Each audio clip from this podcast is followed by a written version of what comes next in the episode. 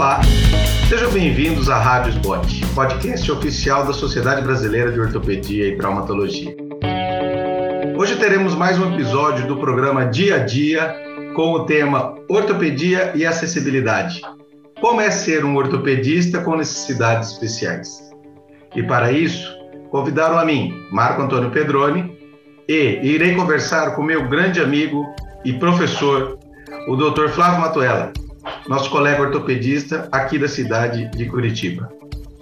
Flávio, que prazer a gente poder conversar com o público leigo e com os nossos colegas ortopedistas sobre acessibilidade, não é, meu amigo?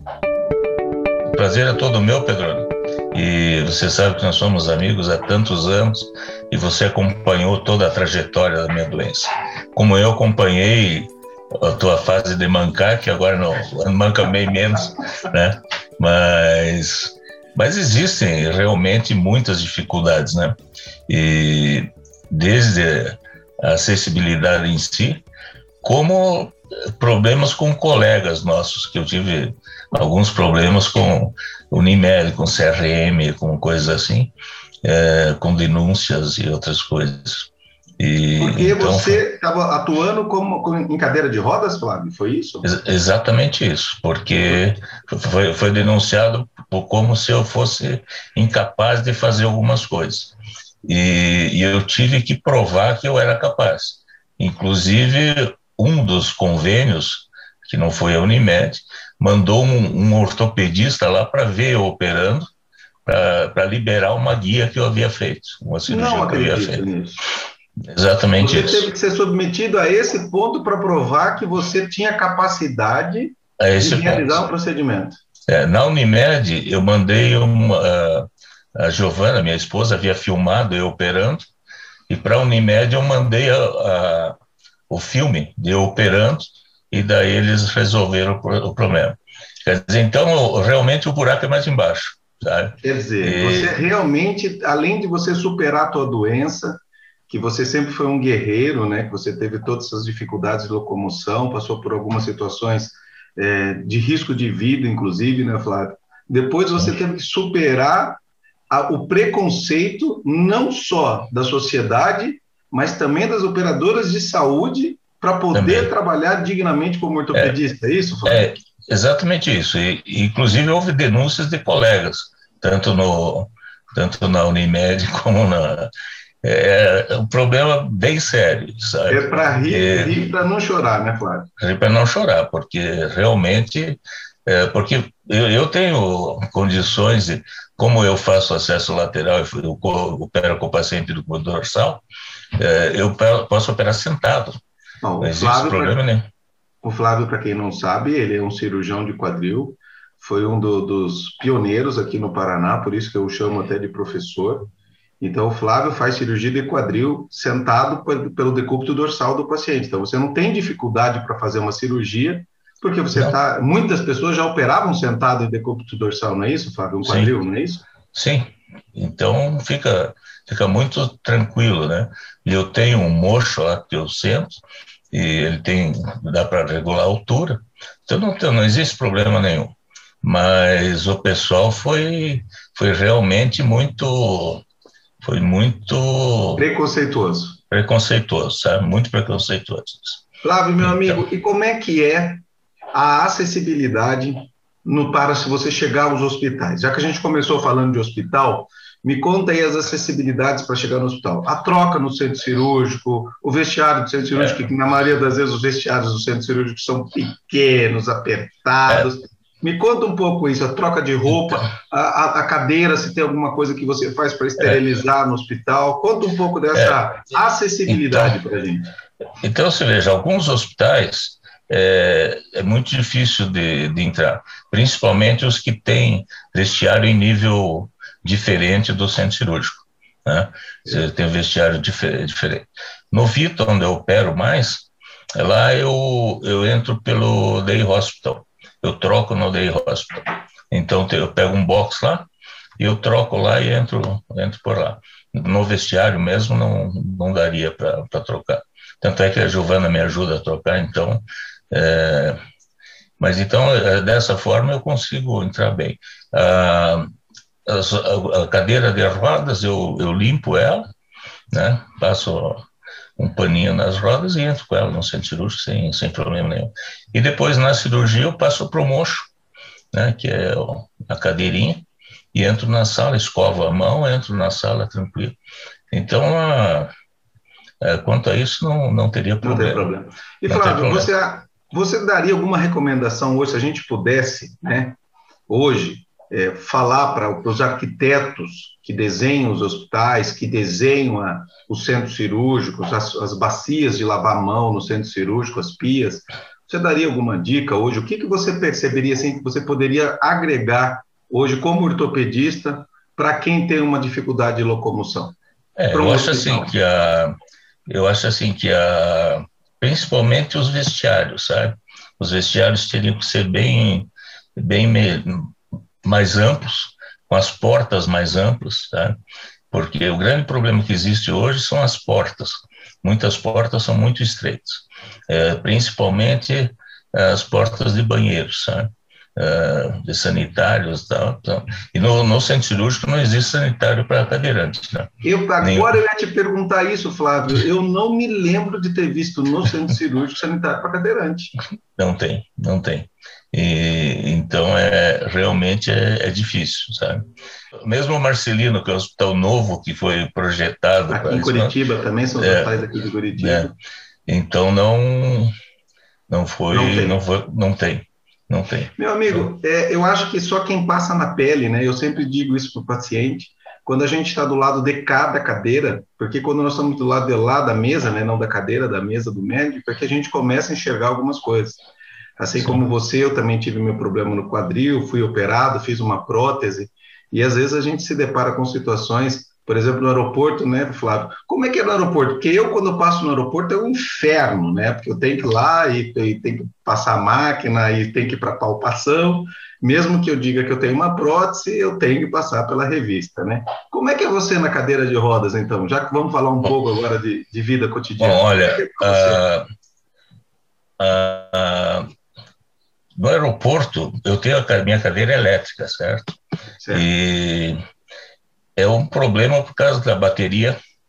Né? Eu, eu, uso duas baterias, mas são baterias de lítio. Quer dizer, é um problema porque para despachar as baterias já é um problema.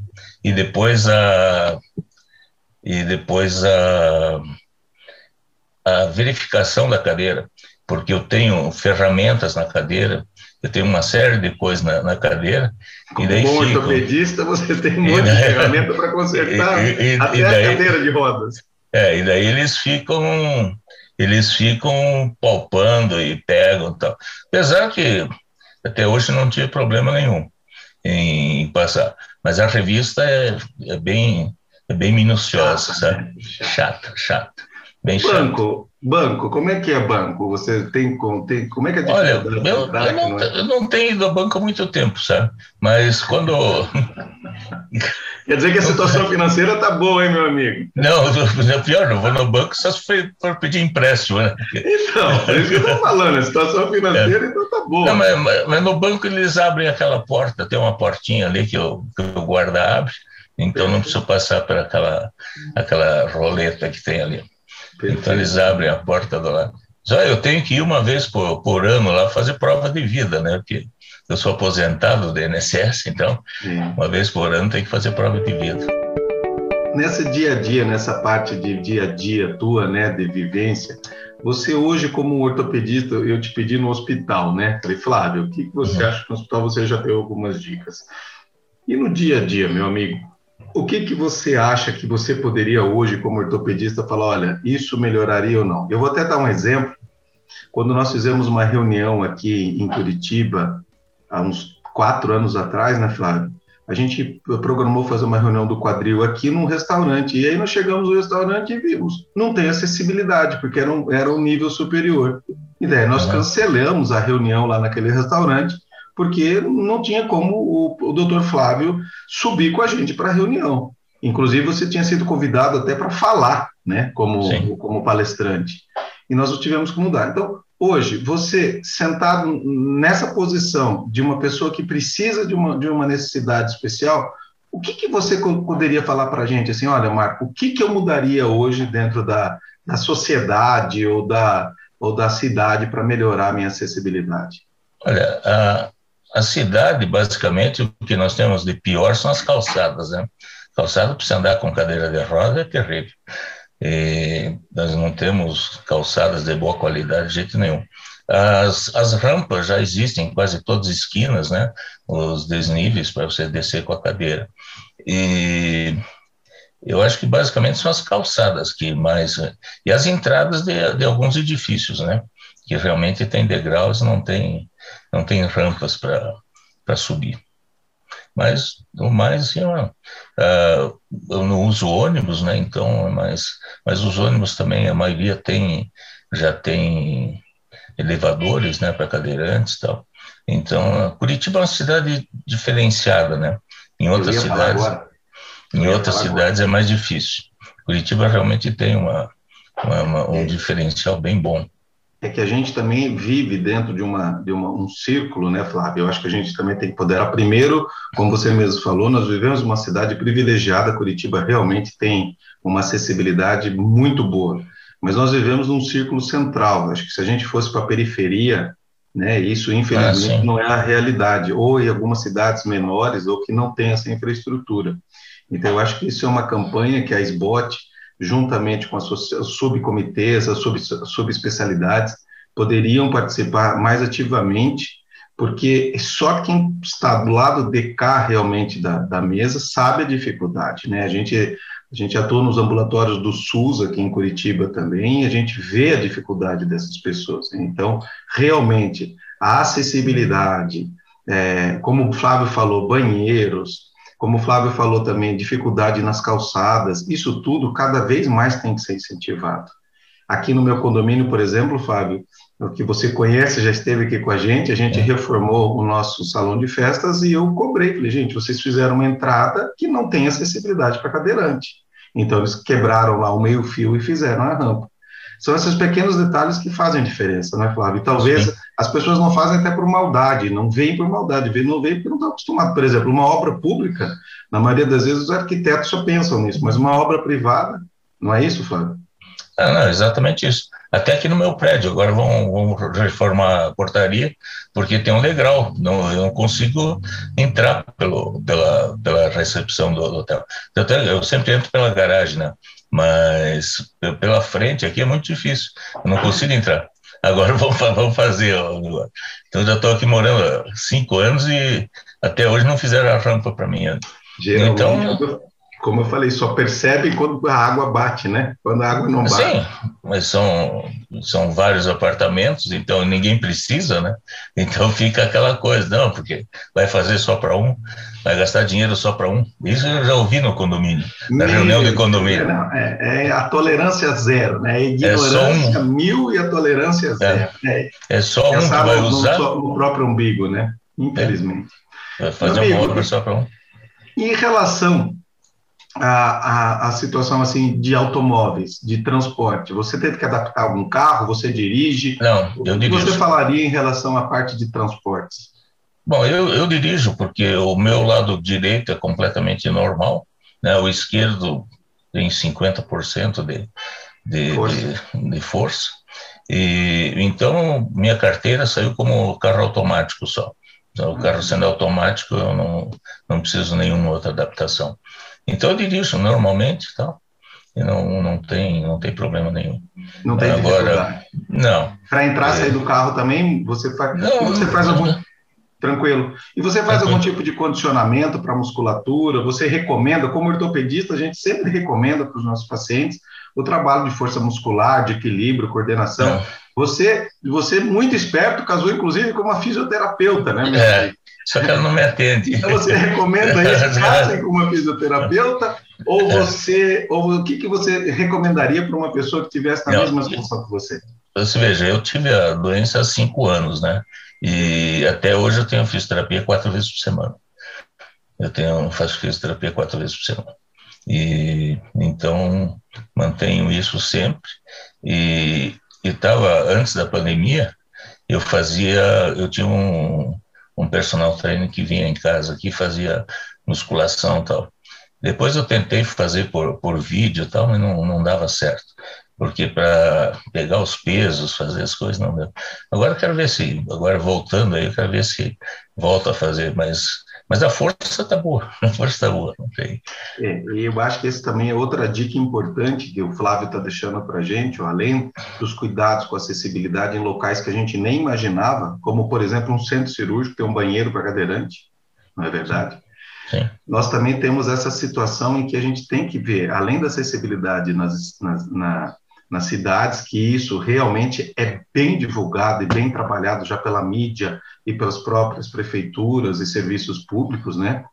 Mas no dia a dia, nós como ortopedistas, a gente tem que estimular as pessoas a trabalhar musculatura, estimular as pessoas a se mexer, né, Flávio? Porque quem Sim. tem uma doença, se, se se acomoda, não, vai, não, não consegue reabilitar, não consegue melhorar.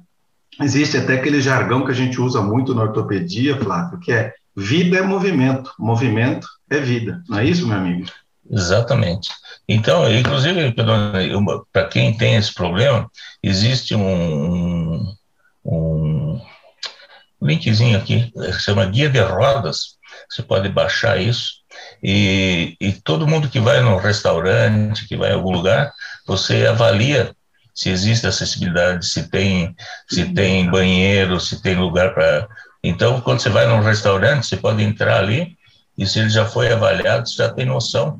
Chama guia de rodas. Só baixar no, no app de qualquer telefone e ali você tem vários restaurantes, vários locais, lojas tal. Que legal. Que, que as pessoas, uh, quando vão lá, então tem, tem vermelho, amarelo e verde, né? Então você já sabe qual a acessibilidade do local.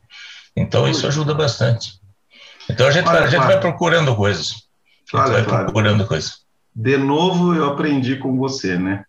O Flávio, ele é um exemplo de guerreiro. Eu brinco com ele, eu uso um termo pejorativo, mas é no bom sentido. Ele é um Highlander. Porque meu amigo Flávio já teve várias complicações devido à doença dele, já teve alguns acidentes, né, Flávio? Inclusive de moto, não foi? De moto, de moto. E né? ele é um guerreiro. Tudo que o ortopedista recomenda, ele, como bom é. ortopedista, fez o contrário. Andou é. de moto e tudo mais, né? Mas o Flávio é um guerreiro, um exemplo de pessoa, de dedicação, e mesmo nessa situação, contra tudo e todos, provando que ele é capaz, ele continua trabalhando, exercendo a sua profissão com honra e dignidade. É, e volta... Não só como ortopedista, mas como cirurgião de quadril. E, e agora isso, volta, que... é. volta a ter R4 agora.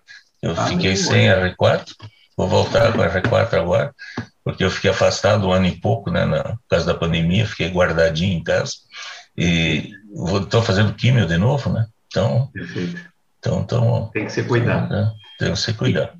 E, meu amigo, para a gente encerrar, qual que seria a, a, sua orientação ou recomendação, a tua experiência de vida que você passaria para os colegas ortopedistas pensarem mais em quem é cadeirante ou nas pessoas que são cadeirantes em relação ao trabalho e algumas orientações? Bom, eu acho assim, primeiro, você se colocando do lado de cá, você vê as necessidades dos teus pacientes, né? Então você realmente vê como é difícil você conseguir fazer algumas coisas. Então, uma coisa boba, que é fechar um botão de uma camisa, né? É difícil. E então não é só o fato de estar na cadeira, existem outras coisas, né? Então, se você aprender a escrever, você aprender a fazer uma série de coisas, isso é, isso é tudo difícil.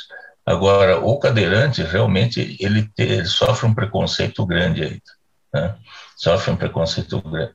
Agora, uma coisa que eu, que eu notei é que os pacientes não dão a mínima importância a isso.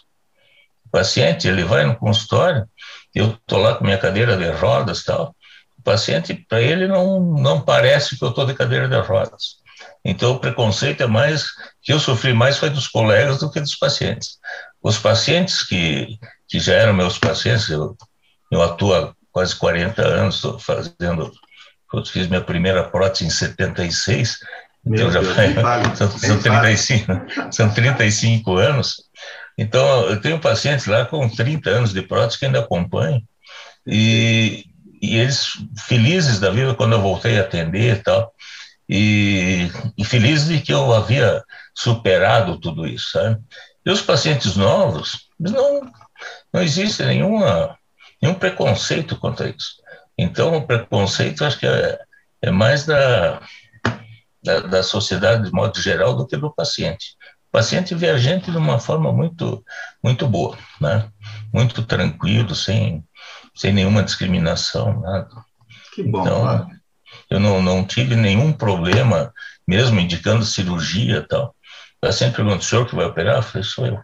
Ah, então tá bom, então tá certo. Flávio, que legal ouvir isso de você, que o paciente privilegia o médico e não a operadora de saúde, mesmo numa situação de dificuldade de locomoção. Fiquei muito contente de saber disso, que seus pacientes acompanham e estão com você até hoje, viu, Flávio? Eu gostaria de agradecer a você, Flávio, por participar desse bate-papo. Foi muito legal, muito instrutivo, muito emocionante ouvir algumas coisas que você me falou. Muito obrigado, Flávio, pela participação. E você acabou de ouvir mais um episódio da Rádio Spot, podcast oficial da Sociedade Brasileira de Ortopedia e Traumatologia. Todas as edições estão disponíveis no site www.sbot.org.br e também nas principais plataformas de streaming. Tchau!